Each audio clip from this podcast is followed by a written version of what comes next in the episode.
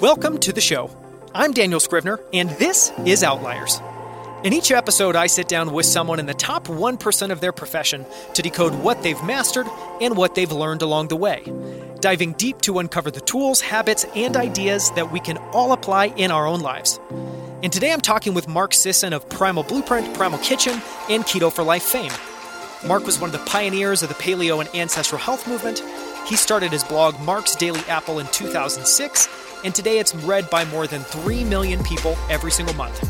He's also written and co written 18 books on health and nutrition, including the New York Times bestseller Keto Reset Diet and the insanely popular Primal Blueprint. In 2015, he founded Primal Kitchen, and after enormous growth, sold that business to Kraft Heinz for $200 million in 2018. Mark's an expert on paleo, primal, and ancestral health and nutrition.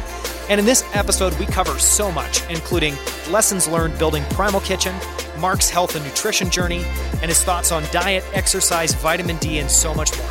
It was a huge honor to have Mark on Outliers. As always, you can find the notes and transcript for this episode at danielscrivner.com. And with that, enjoy my wide ranging conversation on health, nutrition, and performance with Mark Sisson. Mark, I am so excited to chat with you today. Thank you so much for coming on Outliers. It's such a pleasure to be here. Mark, to kick things off, I wanted to see if you can take us back in time a little bit and tell us a little bit about your own history and journey as an athlete. What my early recollection of athletics was I was pretty small. I was not really strong or big enough to play the traditional American sports football, basketball, baseball, hockey was big in, in New England.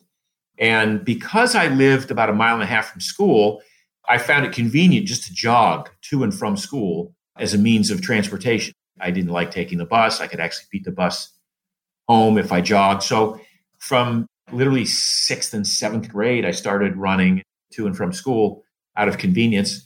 And by the time I got to be a freshman in high school, I was pretty fit and I really was thinking in terms of what I could do in terms of a sport that I could participate in and kind of make my name among all of the other athletes that were excelling at other sports at school.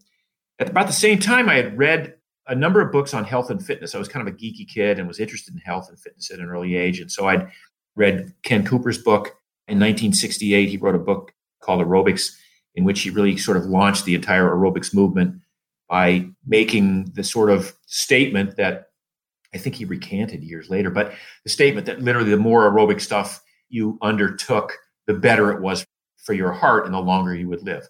So that kind of resonated with me. And I thought, well, I'm doing this running thing and I'm, I'm pretty good at it and I'm pretty fit at it. And it must be good for me. It must be healthy because I'm reading the conventional wisdom of the day, which is suggesting as much. So I went out for the track team and, and lo and behold, I started winning the mile and the two mile at track meets in these local Maine high school events. That gave me a fair level of confidence that I was onto something here. And I kept pursuing this running career through high school. I went to a prep school a few years later. I went to the Phillips Exeter Academy in New Hampshire. And then from there, I went to college in Western Massachusetts. And so I was captain of the cross country team in high school, and I was captain of the cross country track team in college. And as I pursued my studies, which was based around pre med with an emphasis on evolutionary biology, I continued to be sort of intrigued by the concept of maximizing human performance. So I got out of college. I dedicated the next few years to training for the US Olympic trials in the marathon. I read everything I could get my hands on regarding health and fitness, but mostly performance. What sort of foods could we eat to enhance performance? What kind of workouts could we do to improve performance? How could we run faster? How could we become stronger? What sort of supplements we could take that would legally improve this process. And so I started to collect this library of documentation on how to do it right, or at least what conventional wisdom thought at the time was the right way to do that. Within that three year period of, say, 1970, well, five year period from 1975 to 1980, I finished fifth in the U.S. national championships in the marathon. I did qualify for the U.S. Olympic trials for the 1980 Olympic trials race. And I became quite an accomplished, if you will, endurance athlete, even though my genetics, as I go back and look over them now with 23andMe, my genetics would not have predicted that I would have been that sort of a national caliber runner. I got injured as a runner, and that was the first real kind of glitch in my road to health. Injured so much that I really couldn't continue to run at 100 plus miles a week at the elite level. So I kind of pivoted over to triathlon. This was the early days of triathlon. Within a year and a half, I'd finished fourth at Ironman in Hawaii. But by then, I was already getting a little bit disillusioned with what I thought was this pursuit of health, but in fact was an ill fated attempt at improving performance at the expense of health. I was getting more and more injured. I was getting, and then I was starting to now realize I had these other maladies that were, whether or not they were indicative of injuries, they were certainly indicative of inflammation. I had arthritis in my feet. I had tendonitis in my hips. I had a severe irritable bowel syndrome from the age of 14 right up through the age of 47.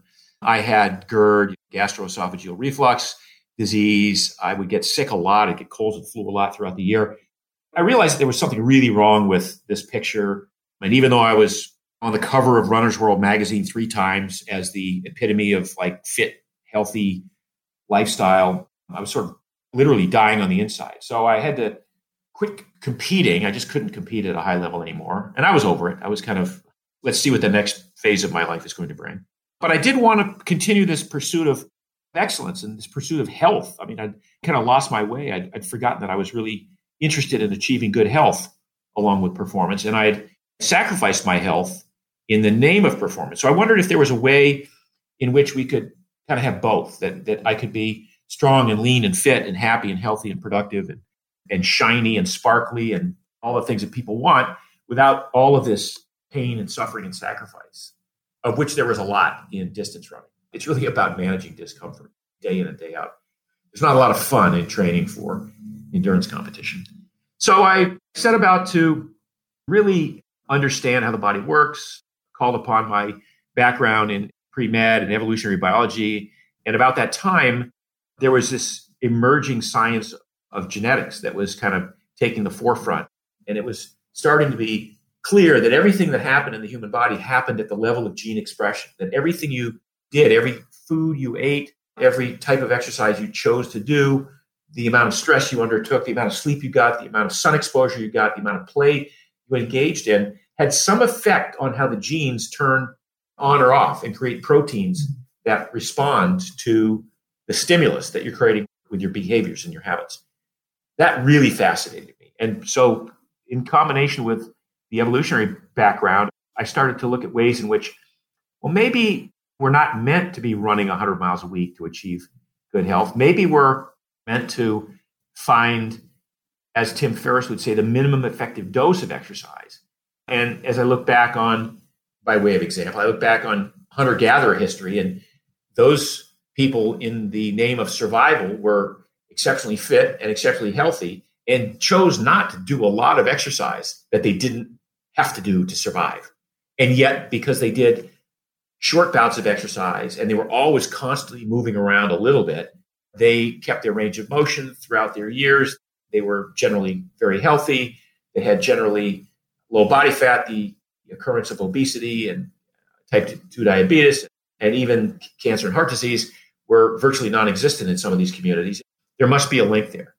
So I started to put together this sort of list of what I would call hidden genetic switches that we all have.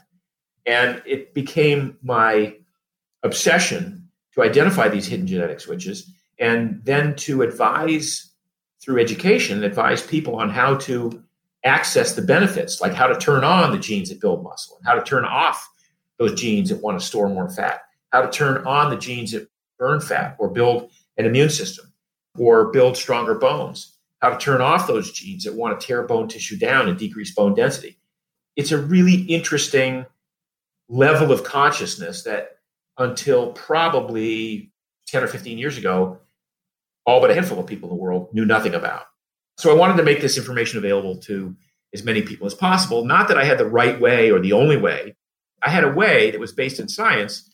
If you understood how this way operates and how the body is basically the result of millions of years of evolution, DNA is basically what it is today, forged in a crucible of 100 million years of mammalian evolution and the last two and a half million years of human evolution. And how, if we are able to identify some of these behaviors and some of these things that we do, we can optimize health. With that in mind, I started a blog in 2006 called Mark's Daily Apple.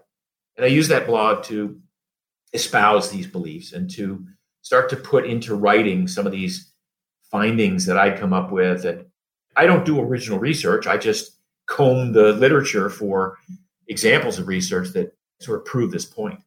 And so Mark's Daily Apple was my major magnum opus, if you will, starting in 2006. In telling this story, I've skipped 30 years of other businesses and trial and error and making money and losing money, but this is really where the current story begins around 2006. And I think I'll stop there and let you ask whatever you need to ask. No, that was fascinating. And I have so many questions that I could ask, but I'm curious, and we'll get into this a lot more. But obviously, I think anyone listening to you talking about kind of finding this thing that it seems like we had forgotten and moved away from, but that when you really explain it, I mean, I feel like it's hard for someone to listen to that and feel like it doesn't sound accurate and doesn't make sense. So I'm curious, like, a lot of what you espouse has to do with kind of ancestral wisdom and just understanding that things have gotten very different over the last hundred years. But if we were to go back in time, we should maybe imitate or try to emulate kind of earlier periods of human life. Like, why do you think that we've gotten so far away from that? And now simply saying some of those things is, is so jarring and people disagree with it so much. It's a good point. It's a good question. I think humans and most animals in general don't want to work hard. They want to do as little as possible to survive and, if possible, thrive. That's just the nature of the living organism is to conserve energy. Look, the nature of a living organism is at its essence to live long enough to procreate, pass the genetic material along to the next generation, and then your work is done. So, with that in mind, I think nature set up most organisms in a way that wants them to try and conserve energy. And in terms of humans, our brains are the complex organ that has become our primary tool, our brain, has created a lifestyle in which it's easy to not do anything. Food is everywhere. We don't have to hunt or gather food anymore. It's virtually everywhere we look. Obviously, third world countries notwithstanding, but in developed nations, food is not an issue. It's around every corner. And, and most of it is not good food. Most of it is food that has been packaged and processed to appeal to those basic primal instincts of crunchy, salty, fatty, sweet, which were few and far between 10,000 years ago or even 200 years ago, and especially a million years ago. But right now, crunchy, salty, fatty, sweet is like that's the driver of that little appetite center in the brain for a lot of people. So between appetite, cravings, hunger, access to food, and then the unwillingness to undertake some form of exercise because it's associated with discipline and misery and struggle and suffer has put us in this position where 40% of us are obese and two thirds of us, at least in this country, are at least overweight, tens of millions of undiagnosed cases of type 2 diabetes, all sorts of inflammation, heart disease, cancer. And these are all an artifact of our perfect human bodies and our perfect genes responding to the inputs that we've chosen to give them. And when I say chosen, we've done so unknowingly. Most of us have chosen to eat a certain way or to move a certain way or to live a certain way, not so much out of willingness to flout nature, but just because it seems easy and we didn't know any better. I think most people would love to do the right thing if they knew what the right thing is. And many people, and this has been the history of weight loss, for instance, over the last 30 or 40 years. Many people thought that eating fat made you fat. Many people thought the way to lose weight was to exercise more. Many people have thought that, that eating fat and cholesterol gives you heart disease and cancer. Many people have thought that the only way to lose weight is to cut calories way, way, way back. And it doesn't matter what you eat. And many people have thought that this was just a, a simple math equation of calories in, calories out. And none of that is true. The human body is a complex system. And if you understand how it works, there are ways to, I hate the word hack, but I'm going to use it. There are ways to hack this that will get you to your goal of more energy, better sleep, better sex, better production, ideal body composition without any of the struggle and suffer and pain and sacrifice, without any of the portion control and calorie counting that you might have thought was required to get there. And that's really, again, that's been what I see as my job is to educate the world into how to access these untapped hidden genetic switches mm-hmm. that we all have and achieve optimal health if we want to. And I'm not saying everyone should or needs to, but if you want to, I have some good information for you. so I want to dive into one thing that you said there, which is you gave this whole list of examples of things that where people just totally miss the picture. And in all those, it seems like the commonality is people don't take into account that there's a lot of different inputs and they're trying to come up with one kind of the simplest explanation for something or the simplest way to improve something where it's just like don't eat fat if you don't want to be fat. How would you maybe if you were to try to reset people's expectations or give a quick summary of why that's wrong and the better way to think about it do you have a sense for how you would kind of describe that or lay that out? I have a sense and here's what it looked like. I could tell you everything you need to do to get really really healthy on two sheets of paper however i've written 15 books and done hundreds of lectures and have done podcasts and because this is such a suspension of disbelief for so many people that it takes kind of me walking you back to the beginning to understand why this is and how this is. And my just, again, I could give you the information about how to do this very simple by bullet point, but you might say, well, that's my doctor would not agree my doctor would not say that eating, that there, my doctor would say, for instance, there's nothing such as a healthy fat. All fats are bad. You want to cut back all fats. Or my doctor would say, he just said I have to eat less and exercise more. And so for me to, I would start by saying the calories in, calories out theory, which they sometimes people would cite the laws of thermodynamics. But the reality is, it's really about calories burned versus calories stored. And we store calories based on a number of different inputs, some of which have to do with how much insulin we produce, and insulin is produced in an environment that is typically high in carbohydrate. And carbohydrate includes sugars and, and all forms of, of carbohydrate, like grains, processed grains, and sugars and sweetened beverages and desserts, pies, cakes, candies, cookies, breads, pasta, cereal, even potatoes and starchy tubers. And when you look at the standard American diet, most people consume 300 to 600 grams of carbs a day which wreaks havoc on their insulin production, which in turn causes them to tend to store every excess calorie, not just calories from carbs, but every excess calories as fat. And in the irony of ironies, that same amount of insulin production locks the fat into the fat cells so it cannot be taken out and burned by the muscles, mm-hmm. even if necessary.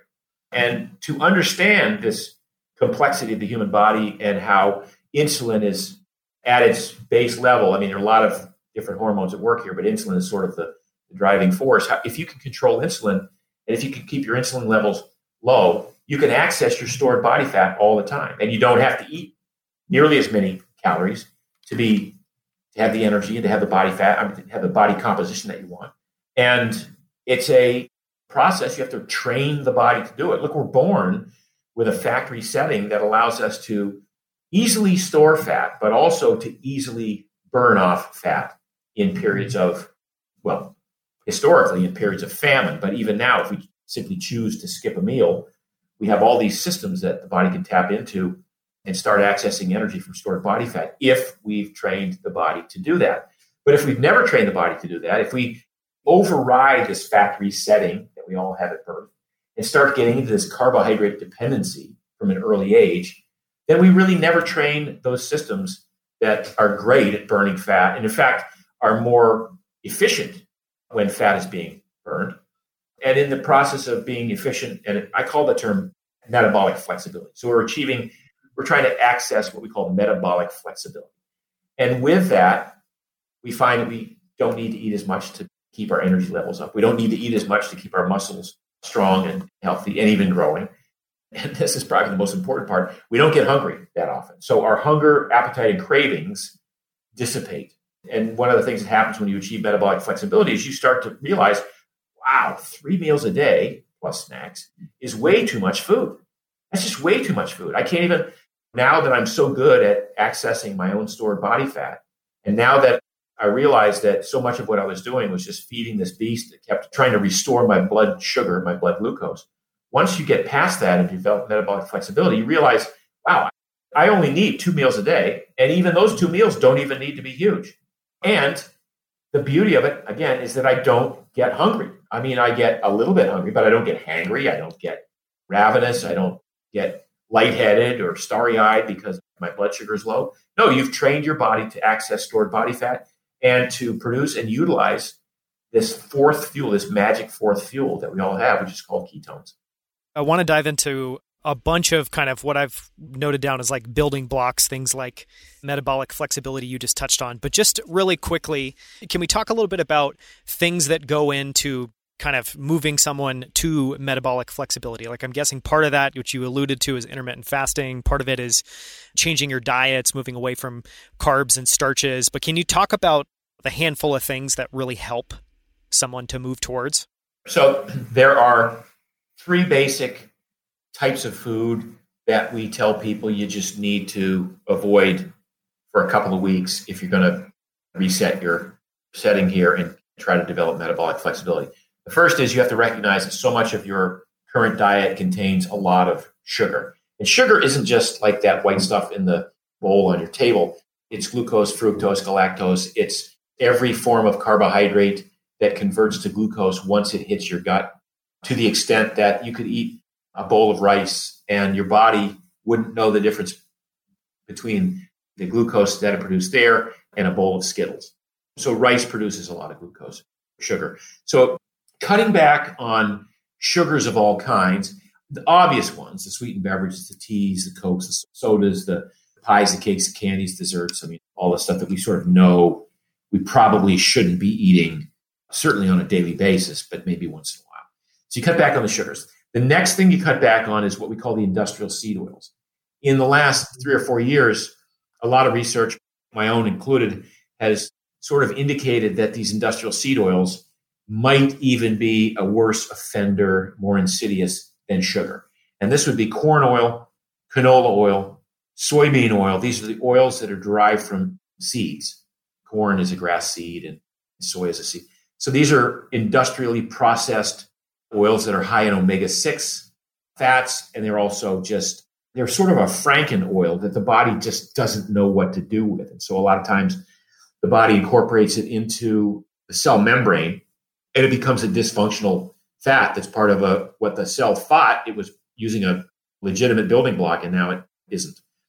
So we see a lot of people who have had a lot of industrial seed oils. Ironically, the cardiology world has referred to them as vegetable oils. And for a number of years, they were touted as being heart healthy and healthier than animal fats, saturated fats, and so on.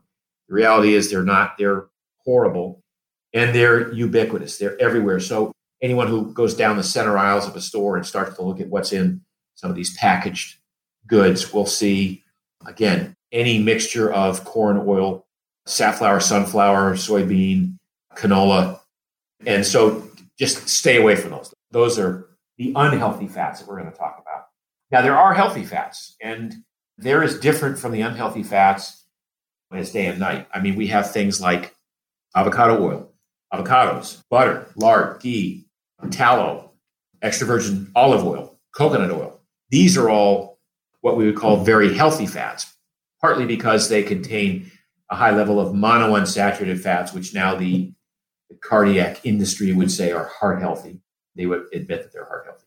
So yeah, there are some fats that you can consume, and I recommend consuming them in decent quantities. They're not the kind of fats that I would even, in most cases, suggest people think about avoiding. I just say go for it. But whenever you see something that has that and none of the other stuff, include that. So so far we've listed the sugars and the carbohydrates, the starchy carbohydrates, the sort of processed stuff the industrial seed oils. And then the third group, I'm going to say, for a lot of people, grains. Grains are very problematic, especially if you're trying to reset your metabolism. So clearly, the biggest offender is wheat.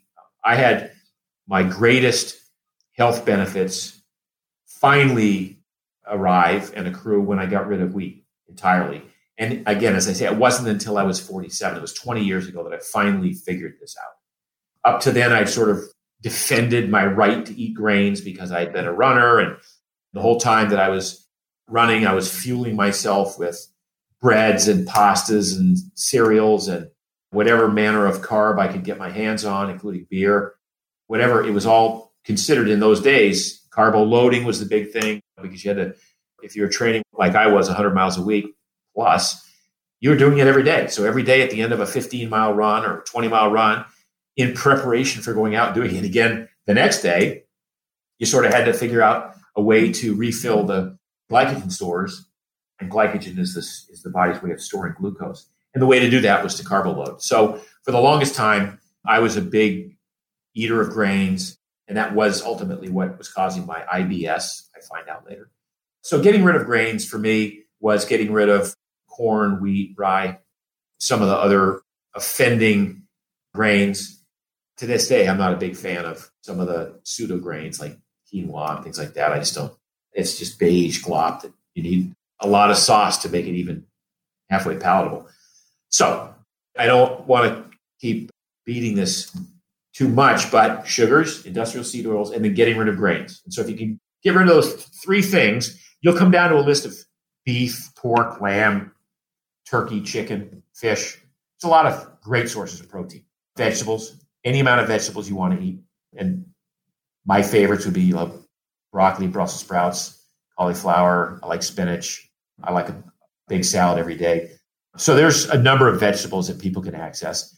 Some fruit, not a lot of fruit, because fruit is a form of sugar as well.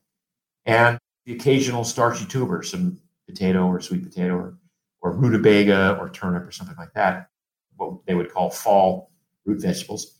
And that's kind of the list. And some people are going to listen to this and go, oh my God, that's not a big list. And what about all the other stuff that I could eat? Well, there are currently about 1,500 cookbooks that deal with preparing paleo or primal or keto meals. And virtually every meal that anyone ever eats on keto or paleo or primal would have been considered a decadent meal because of its high fat content and because of its amazing taste. So the point is, what makes these foods that I've just described, once you've gotten rid of pies, cakes, candies, cookies, breads, pasta, cereal, and sweetened beverages, what makes the remaining food not just sustainable, but great tasting and palatable are the methods of preparation, the herbs, the spices, the healthy fats, the ways you cook them, the sauces, the dressings, the toppings that you put on them.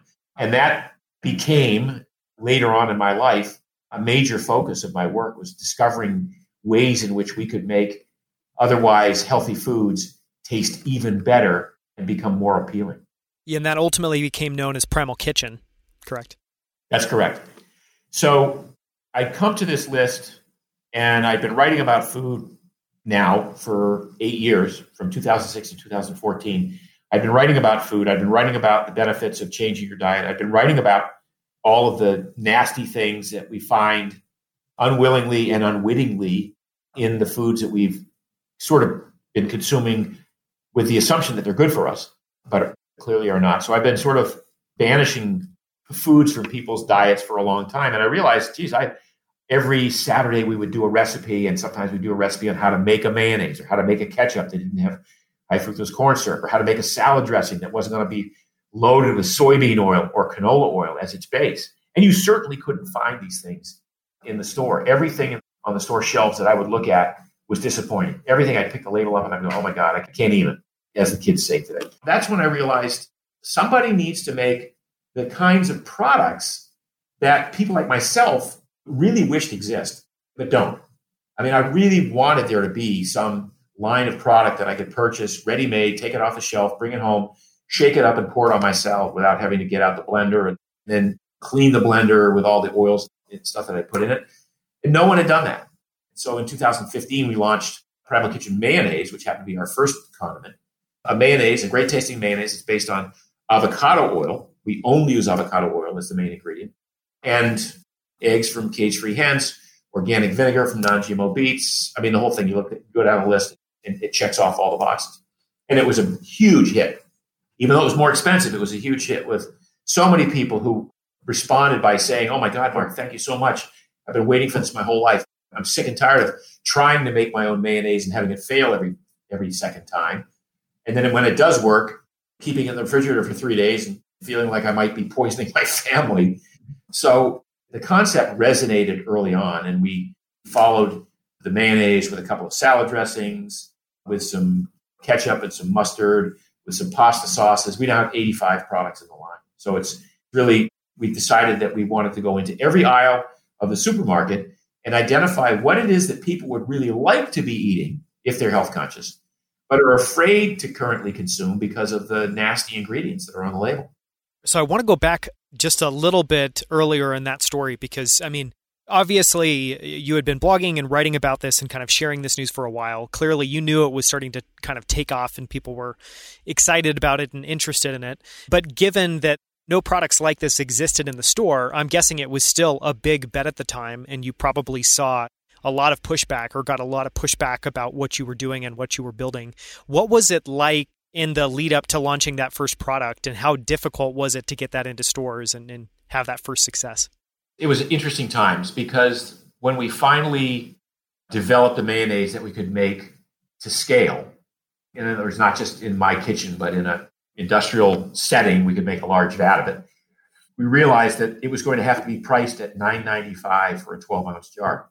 You could go to Costco and spend $8.95 for a 60 ounce jar of one of the competitive ones that's made with the cheap oils. So it was a big risk. And I went to my manufacturer and I said, What's the smallest batch we could do as a first run? Because I don't want to have this sitting on my shelf for a year. It had a one year shelf life, but I didn't want to overproduce. And he said, well, the smallest batch we can do is 12,000 jars. And I like rolled my eyes and like, oh my goodness, 12,000 jars. Well, we sold out in 10 days. We sold out in 10 days for a number of reasons. The primary reason is that by the time I had launched this product in 2015, I had spent almost 10 years building a brand. So I had a following of millions of people who understood the nature of food and understood how difficult it was to make healthy food and how much of what was happening in the supermarkets and even in the health food stores was not fulfilling the promise of a better way of doing things. So when I launched it, we had a number of different channels. I certainly had a I had a warehouse where I was doing supplement fulfillment, so it was easy enough for us to wrap in bubble wrap three jars of mayonnaise and ship them off to people across the country. At the same time, I'd aligned myself with a new brand new company that I also invested in called Thrive Market. And Thrive Market was launching their platform and wanted a unique product that no one else online carried as their marquee product. And so we worked together in that regard. And they took thousands of jars and used that to their advantage and to our advantage. And then because of my, I guess, my notoriety in the paleo world, and particularly in the CrossFit world at the time, one of the buyers for Whole Foods Market in the Rocky Mountain region with 33 stores basically said, look, Mark, normally it takes a year to get in a Whole Foods. You have to go through a review process. You have to wait and see. You have to wait until somebody else gets kicked out before you come in. It's a very lengthy process, but I like what you're doing. We'll take whatever you make in our 33 stores. And so we had an immediate retail presence based on that I have to say, based on the credibility that I built for myself through educating millions of people over the years, and then one of those people, actually two of those people, because there were two of them at this one Whole Foods region, two of those people happened to be adherents of my way of thinking. And they were all in when it came to providing their customers this sort of new idea in food enhancement. And once you had that initial success, was it did things just start to click into place and it was very easy to add items? Because you talked about, I know the business ended up being supplements, a bunch of condiments. You talked about 85 products total. Can you talk a little bit about that journey from the first product to kind of building that out at a little bit higher scale? By the end of the year, we launched a second flavor of mayonnaise. We'd launched, kind of coincidentally, two collagen bars, snack bars, because we'd been working on those for two years and we just sort of branded them with the same brand. And two salad dressings. So here we are, a brand new company, and we're already in three aisles of the store, which was, again, totally contrary to every piece of advice we got from anybody who'd been in the business. Stick with what you know best. Don't start going into other aisles yet. And I guess it was my ignorance and hubris that just said, I'm going to do it differently. I'm just going to try and do it differently. When I had my co founder at the time, Morgan Buehler, who is now the president of the company, now the Kraft owns it, she was instrumental in, and she agreed 100%, like, let's just do this. Let's just roll these things out. We're onto something here. The more products that we can identify that are ripe for disruption, we should be the first in line to do those. And we shouldn't have to wait until we filled out all of the dressings to start going into pasta sauces. So quite early on, we got into barbecue sauces and pasta sauces. And again, we were into protein bars in addition to collagen bars. So by the end of like year one, we thought we would do 300,000, but we did a million seven. Year two, we're like, oh, wow, that was such a big, great year. What do you think we can do year two? You think we, like, should we ask the gods for 6 million? Is that possible? Or maybe even, who knows, maybe even eight? Well, by June, we'd done 6 million that year. So it really did take off. And then we started getting into some of the more conventional channels. So we'd really, we'd become very early on, we were the number one condiment in the natural channel with the mayonnaise. We had the top selling dressings by dollar volume in we had six of the top eight best selling dressings in all of the Whole Foods. By then, we got into all the Whole Foods in the country. And early on, some of the conventional groceries like Publix said, We like what you're doing. We think we'd like to take a shot. And so we got into Publix early on. And then our experience there with food, once you get into one or two large operations, now their competitors don't want to be caught short not having you on the shelves. And so it really opened up doors for us very quickly. So I'd like to say it was easy. It wasn't easy. It was really hard. And we had a great team of salespeople who were really kind of grinding it out. But we established a pretty strong foothold as early as possible. I'm curious with that sort of traction, like clearly when you talk about those numbers, predicting 300,000, selling 1.7, then doing 6 by the following June, those are staggering numbers. And I would guess at some point that competition or other players started to kind of notice what was going on. Did you see people suddenly start to pivot and move to try to copy or emulate what you were doing? Oh, absolutely. It's really frustrating. And on the one hand, on the other hand, I always have to go back and look at my original goal, which was to affect the lives of 10 million people by having them learn how their bodies work and to be able to take control of their health through their behavior.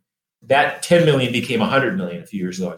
I added a zero to it around 2013 or something like that. So when I say I would like to affect the lives of 100 million people, at some point I'm leveraging even my competitors. Like if my competitors are selling great product or even good product or better product, better for you product, and it's affecting people's lives positively, and they say a rising tide lifts all boats, then how can I complain about that? But it was annoying at first because people were trying to copy our mayonnaise recipe and our jar and our color and our lid. A lot of companies kind of emulated our labeling, which we, are, I think, to this day, one of the things I'm most proud of is our labeling. It's really attractive. It's consistent across every line of product that we have. I'm very proud of that. I get a little annoyed when people try to copy copy us in any way, shape, or form in that regard. So yeah, there were a lot of competitors. And did you see people that were, I don't know, trying to portray that they were selling a similar product, but then you'd go and look at the ingredients and see that they were actually using all the all the bad oils? Were people trying to, I guess, sell something that looked similar but was in fact the same thing? I think most of the people that copied us copied us because they saw we were onto something and they weren't about to do a less impressive version of what we were doing. They were trying really hard to do what we were doing just with a different branding. The condiment space, for example, has a number of players that are sort of in between. I would say that at the low end, you've got really kind of crappy oils and the kind of product that people who don't have a lot of disposable income are drawn to because it's such a great value for the money. And the taste, again, the crunchy, salty, fatty, sweet, the taste is awesome. At our end of the spectrum, we always wanted to be demonstrably the best. So whenever you pick up a ketchup or a mayonnaise and you look at all of the different boxes, does it have any offensive ingredients? Well, ours doesn't have any. Does it have functional ingredients? Yes. Is it organic? Yes. Is it unsweetened? Yes. And most importantly, does it taste great? Because it has to taste great. So getting all of those boxes checked off is a very difficult challenge, especially for companies that have been making low end products for a long time. So a lot of them don't even try to compete. But those who try to compete as new entries, sometimes they try to play in the middle. They try to be almost as good, but demonstrably better than the bad stuff, but almost as, or they make compromises. And so they can compete with us on price, for example. But we kind of know the buyer now of our product, and it's a very discerning buyer. So if there's any ingredient in there that's going to cause an eyebrow to raise, soybean oil or corn oil or some artificial ingredient or some form of sugar that gets gets a fancy name so you don't really know that it's sugar unless you know the name. A lot of our consumers know this now and they will just not pick off the competitor's product and stick with ours. So to fast forward a little bit, so we've talked about kind of the beginning and maybe a little bit of the middle of the story of Primal Kitchen, but one thing that I learned doing research for this interview and the show is that it was actually sold to Heinz in 2018, and I think now they've finally taken that over. Talk a little bit about, I guess, that decision, how that process went, because I imagine that was both really rewarding, really exciting to finally get that recognition and have a major player, and potentially also a way to take that mission and do it at a higher level. All of that, yeah. So the goal had always been, once they started Primal Kitchen, for it to be the preeminent provider of sauces, dressings, and toppings in the world. And as with most companies, you start out and it's great. You throw an apron on, you go in the kitchen, you have some fun and making stuff up, R&D, then you see if you can scale it. Then you throw on another apron and set up a table outside of a health food store and you give away free samples and it's it's all great, and it's all fun and games. Then you have to figure out well how are we going to make our payroll and how are we going to get through next year? And so you have to start thinking in terms of long strategic moves. And with my company, I quickly became one of the biggest buyers of avocado oil in the world. And avocado oil is a precious commodity, and it takes a long time to get it. Sometimes the harvest of the season isn't as robust as it might be. And so we had to start investing in avocado oil a year in advance. And that was a cash demand that we didn't never really planned on, but certainly materialized very quickly. So you get to a point where most businesses can get to 10 million in sales pretty easily with their mom and pop founders and whatever. And then and then maybe to get to 50 million in sales, you got to shift everything around and you got to kind of go back and reconfigure your executives, your sales team, and what you're doing and rethink your margins. And then to get from 50 to 100 uh, once again. So there's a point at which I just didn't have the energy or at that point the expertise to scale this to where I wanted to get to where we're a billion in sales. My goal while I'm still involved with the company is for us to see a billion in sales at Primal Kitchen because it is recognized across the board as the best, the preeminent company making sauces, dressings, toppings, food enhancers, if you will, in the world. And I started to recognize that as we are closing in on, say, 50 million in sales annually. And I thought, not that I fire anybody, but I can't keep hiring new industry executives to ramp up for the next level of expansion, which also involves warehouses and SAP and all sorts of processing software and things that are massive investments and take a lot of resources and a lot of time. And to be quite honest, don't interest me that much. So I said, well, let's find a company that will love and cherish us and allow us to keep doing what we're doing, but we'll have resources, we'll open doors. So financial resources as well as advisory resources. And that was Kraft Heinz. And it's almost two years now, and it's been an amazing alliance. They have been spectacular. People were afraid, oh my God, when they buy you, they're going to change all the ingredients and they're going to ruin your brand. And I'm like, nothing could be further from the truth. The first thing they did was they said, Hey, Mark, we love what you're doing. We want to learn from you. We want to keep your team. We want you to keep doing what you're doing because we know you're doing it the right way.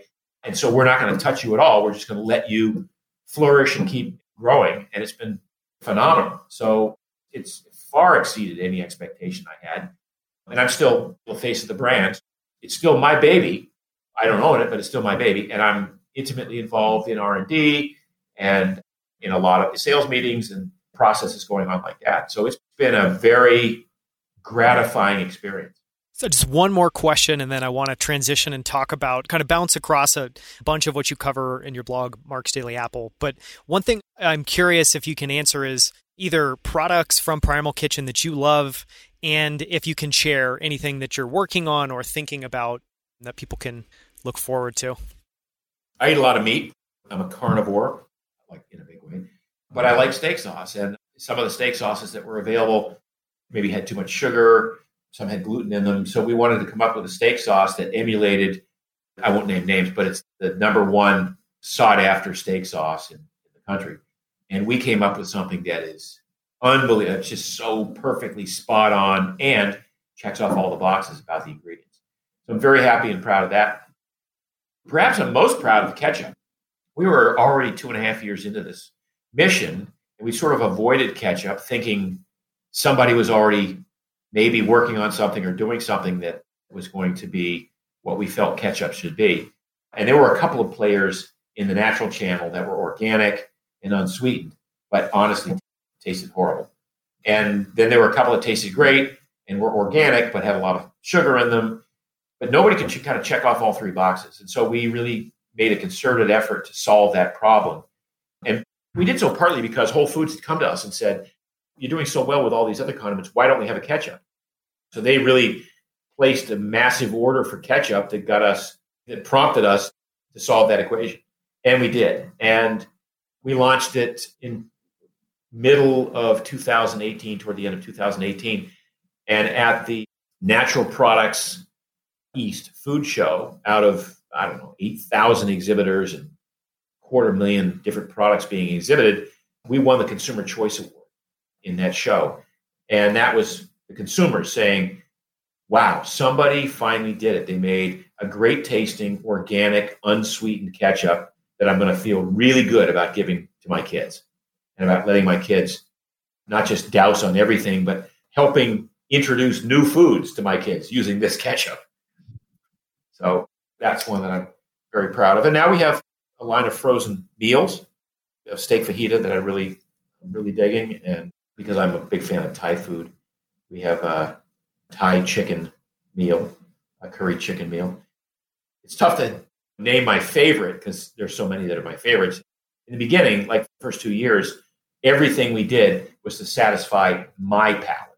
So it was like, this is what I want because it doesn't exist. About two years in, we started analyzing the data and going, all right, what is it that other people want besides you, Mark?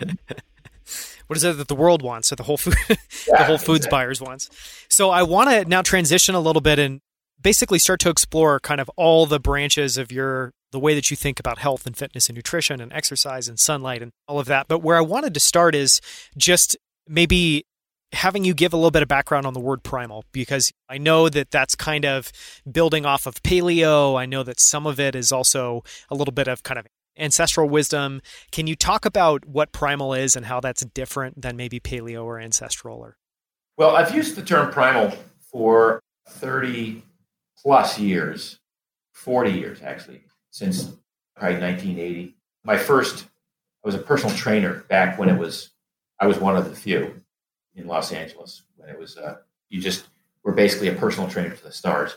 And my company was called Primal Fitness and then I published a book in the mid 80s under the name of Primal Urge Press. And then when I was coming up with a name for my supplement company, which was 1995 that I started this, I wanted something, again, that evoked sort of this primal urge, primal scream, primalness first in importance. And that became Primal Nutrition, which was the name of my supplement company. So by the time the Primal Blueprint, the book came around, and my seminal work in organizing the 10 Primal Blueprint laws, I wanted a brand that meshed with paleo, that took advantage of the interest in paleo. But I felt paleo was just a little too, sounded a little too Fred Flintstone for me and a little too kind of, I don't know, possible that it was going to go out of style or out of fashion. So Primal, once again, reared its beautiful head and said, and then the blueprint part came in because I was really kind of looking at the human genome in general and how we're all basically so much the same. We build protein the same way, we build muscle the same way, we burn fat the same way. Our immune systems work the same way. It's just the degree to which these things operate that differs among individuals. But the basic premise, the blueprint is pretty much the same, and the rest is kind of up to, to you. And the notion of the blueprint took on a meaning of the primal blueprint was sort of the basic structural thing. And if you want to make a few enhancements and change the color of the tile over here and, and change the lighting in that part of your body, to use a construction analogy, that it was fine. You could just stick to the main template, but you could adjust and adapt according to your own experiment of one. The n equals one became a big part of this. So you have a template overriding this where I'll tell people get rid of grains, get rid of legumes to start with, get rid of sugars. But then after you've cleaned your act up, after you've achieved some measure of metabolic flexibility, after you've trended or arrived at your ideal body composition, you can play around with it now. You might want to add back a couple of grains if they are that important to your palate and would enhance your life that much. Or if you want to drink wine once in a while, there's certain types of wines that you can have. Or if you want to add back in some chocolate, even though it's probably contraindicated for some people. So the template became the primal blueprint. So that was the books and everything I did, all of the seminars I did from 2006 until 2014. Then, when I started the idea of the food company, like what am I going to call it? Paleo Kitchen? It was Primal Kitchen, clearly and obviously. So I've really stuck to the term primal for the last 40 years because I like the term. And as I say, it has so many different levels of significance. Yes, it's ancestral, but it's also primary in nature. It's the essence of anything that you're, it's the baseline of what you're starting from. It's the pureness of what it is. And that's why I've always loved the term primal. So I want to go from there and I guess jump into and explore a little bit of I guess just the idea of being a carnivore. So I know a big part of the diet, a big part of what you advocate is eating meat, which has gotten controversial on both sides. And now we have people that have a carnivore only diet, which can certainly help people. I know that have like autoimmune issues, or my brother actually tried it and had a lot of success with it for a while there's people on that side of the fence. There's also continues to be a surge of people that want to try to go plant only or plant with a little bit of fish. So I'm curious just to, I don't know, try to, if you could help flesh out some of your thinking, your research around why it's so important to have a carnivore diet and maybe what you would say to people that think that meat is negative or destructive or counter to being healthy. Now we get into the same sort of discussion you might have in arguing whose religion is better. So when you start talking with people about their way of eating, I'm never going to convince a vegan to eat meat, and I never want to. That's a choice that people make, and I'm fine with that. What I do know is that humans have always eaten meat. It's one of the things that defines our direction in evolution and was largely responsible for this brain that we have that has become our main survival tool. So, yeah, we don't have claws, we don't have razor sharp teeth, but we have a brain that allows us to make tools to hunt animals and to carve up the carcass. We are able to build fire to prepare the food. And this has been going on for the fire part's been going on for anywhere from 400 to 700,000 years. So we grew up eating meat, all of us, and we evolved eating meat. If it wasn't, you know, large beasts like mastodons or aurochs, which would be the older equivalent of a cow, it was lizards and snails and birds' eggs. And it was clams and mussels by the sea, and it was eels. There was always some form of animal flesh that was sustaining us and contributing to the building of a better brain through a combination of quality protein, through DHA and EPA, which are essential fatty acids, EPA, which you can only find in fish. Otherwise, the body has to convert plant food into these essential fatty acids. So we're no different. I mean, we still have the genetic composition of our hunter gatherer ancestors. When I say I'm a carnivore, I eat meat, and I pretty much eat meat every day, sometimes twice a day. I eat plants too. I had a big thing of steamed broccoli with garlic last night and a glass of wine, a big steak, and I was the happiest camper you could imagine. I don't just eat meat. There are people who just eat meat. And like you say, if your brother tried it and has had great success, it's a pretty impressive experiment. To do that for 30 days or 60 days, or as some people have done years, and find out that all of their blood work improves. It doesn't get better. All of their inflammation goes away. Their gut issues go away. People think, well, you have to have plant food in order to feed the gut bacteria and to push all of the stuff through your gut so you have robust fecal matter. I'm like, no, you don't. It's just, for lack of a better term, a poop or turd is just basically dead bacteria from your gut. Just your gut just expelling it. You don't need to push it through with a broom, is the visual that some people get. So, this notion that we have to have lots of fiber for healthy intestines is just wrong. In fact, some people are ill served by upping their fiber intake if they do have digestive problems.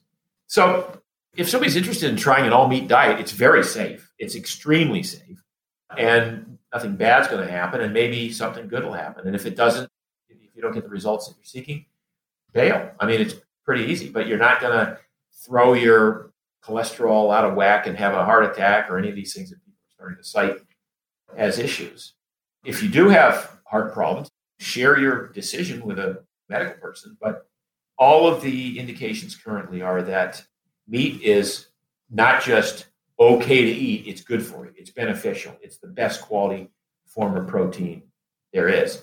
And now, as the discussion starts to center on climate change, man made global warming, yada, yada, yada, which I'm not a big fan of, but, and they talk about how beef is raised in this country.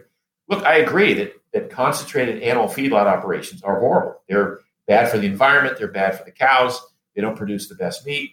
That if you can get a hold of grass fed beef, these are cows and beeves that have been fed the diet that they evolved to consume and that they evolved to thrive on just by grazing on grass all the time. If you can find a cut of meat like that, that might be one of the healthiest things you can eat. And now there's a movie out called Sacred Cow, which looks at possibly raising beef this way and growing grass. They call it regenerative agriculture, using otherwise unused grasslands, of which there are hundreds of millions of acres across the US, to graze beef on grass and let them reclaim the land by pooping on the ground and then driving that into the ground and fertilizing the soil and improving the quality of the soil. It may be that that's the way we feed the world, literally with having people eat more beef and lamb and pork and chicken, whatever. So it's a very heady topic of discussion and not one that you want to have at a all vegan dinner. Yeah, it's polarizing for sure, but I knew you would have some good takes on it. Do you have any rule of thumbs that you follow then? Obviously, you enjoy steak. Do you have any rules of thumb that you follow in terms of how often to eat what? Or is it just really kind of listening to your body, listening to what you crave or Yeah, it's listening to what I crave and it's listening to what is going to make my face happy at that time. So like I want to have steak three nights in a row, even though I like steak, because I like, okay, I gotta have something different tonight. Maybe I'll have some salmon tonight, or maybe I'll have some shrimp. And I do get a sense of what I'm hungry for. I have the luxury of living in an area where there's some great restaurants that are within walking distance. So I can get virtually any kind of food I want at any time, and I can have them prepare it the way I want them to prepare it because I know the chefs.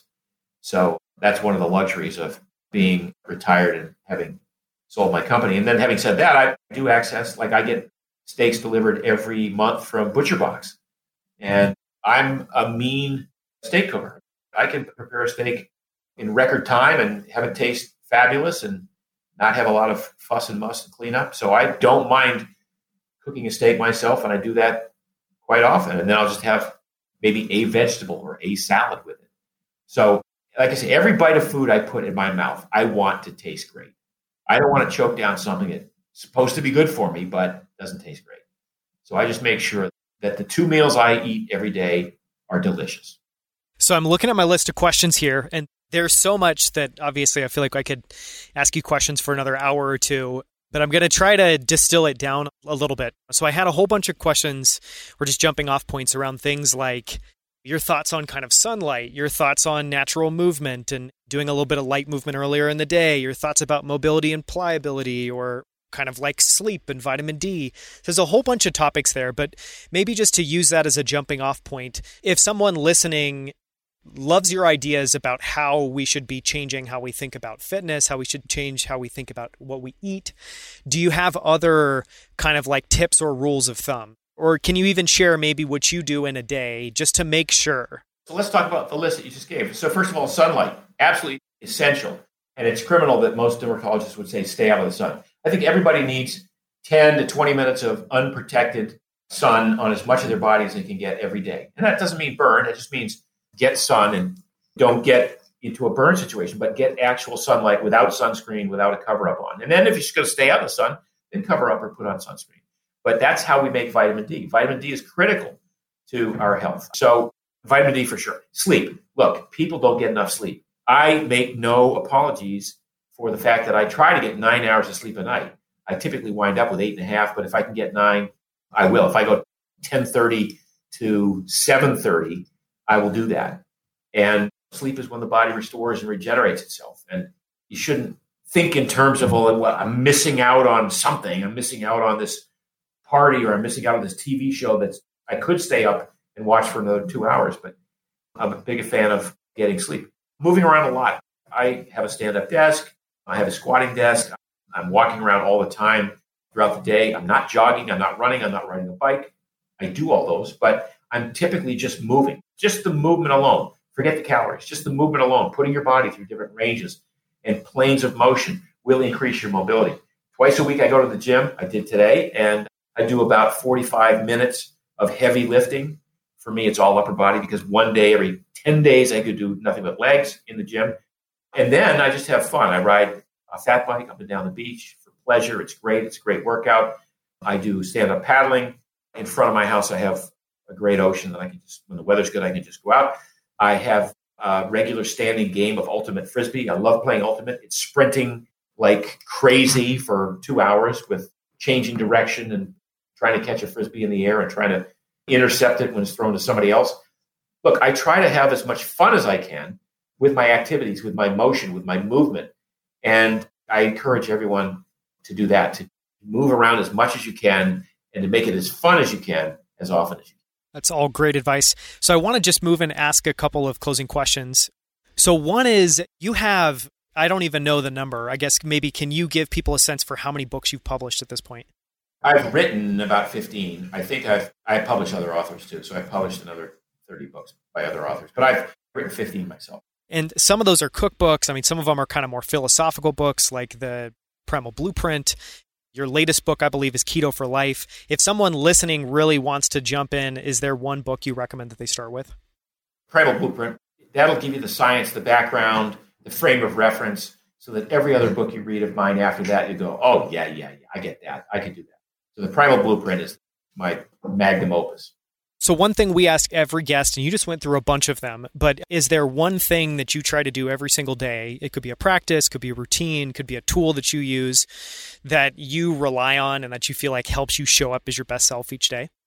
So, I have a practice that I do every day. I choose. Every day, I choose to keep doing what I'm doing. Every day, I get up and basically the first couple of thoughts are I've had a good life, I've done a lot of cool stuff, I'm pretty comfortable. If I stopped right now, everything would be fine, not to get modeling. But if I died today, I'd be happy with what I've done and what I've had. But I could go on. I could keep doing some new cool stuff. So today I'm going to choose to keep going on. And I just allow myself the right to not do so, but it hasn't happened yet. So I'm just choosing into a new day. Yeah, it would be concerning the day you choose. You decide not to continue. Yeah, yeah. And then one other question we ask every guest is for a person or experience that you're eternally grateful for that had a huge impact in your life, somebody that showed up, and if you could share that story with us. Well, an experience. I did Outward Bound when I was 17, and that transformed my life. So, are you familiar with Outward Bound? I know the name. I don't know them with much familiarity. It was known in the day as a survival camp. It was a 28 day survival course, and it changed my life. I went from the small, scrawny runner, wimpy kid, nerd, to a confident, strong, athletic guy at the end of that who emerged as a leader who came out with uh, a renewed sense of what I would be able to accomplish if I put myself to it. That's how I became captain of the cross country team and the track team and so on. So Outward Bound was a massively life changing experience. And I would encourage anyone who has teenage kids to look into doing that. And then I'd say, like my dad, who was just a renaissance man. He played piano, he was a painter, he made a living doing it. He made jewelry. When the paintings weren't selling, he just had to have something that he could sell. He was a hustler in terms of if it wasn't the season, he worked in a shipyard, just doing odds and ends. I mean, he was a true renaissance man. He could do a lot of cool stuff. I really got endowed with a sense of what's possible from him. And that clearly shows up. I mean, you have a very clear sense of kind of where you want to head in life and a very clear sense of the impact you want to make. And I imagine some of that likely came from your dad. So, for anyone listening that wants to follow you, where can they find you online? Where can they learn more about you? Well, marksdailyapple.com is my blog, and that's the best place to start. Primalkitchen.com, or you just Google Primal Kitchen and you'll come up with all of our wonderful products, either at our own site or on Amazon or at a store near you. And then Keto for Life is my latest book, Keto for Life. And then again, if you want to start with the beginning, it's the Primal Blueprint. And that's pretty much it. Well, thank you so much. We've covered a ton of stuff today. I would highly encourage anyone listening to go to Mark's Daily Apple and follow Mark on Twitter because he's just constantly covering and bringing up really interesting ideas. Thank you so much for your time, Mark. Thanks for being on Outliers. Thanks for having me. Until next time, thank you so much for tuning in. For show notes, including links to everything mentioned in this episode, visit danielscrivner.com. There, you can also sign up for my weekly newsletter, where each week I send out a single email with all of the best quotes, themes, and ideas from the latest episode. To sign up for that, visit danielscrivner.com slash email. Just one more thing before you take off. If you enjoyed this episode, please leave a quick review in iTunes or Apple Podcasts. Great reviews help us land great guests. So if you've enjoyed this episode, take 30 seconds to leave a short review. We would so appreciate it. Thank you so much.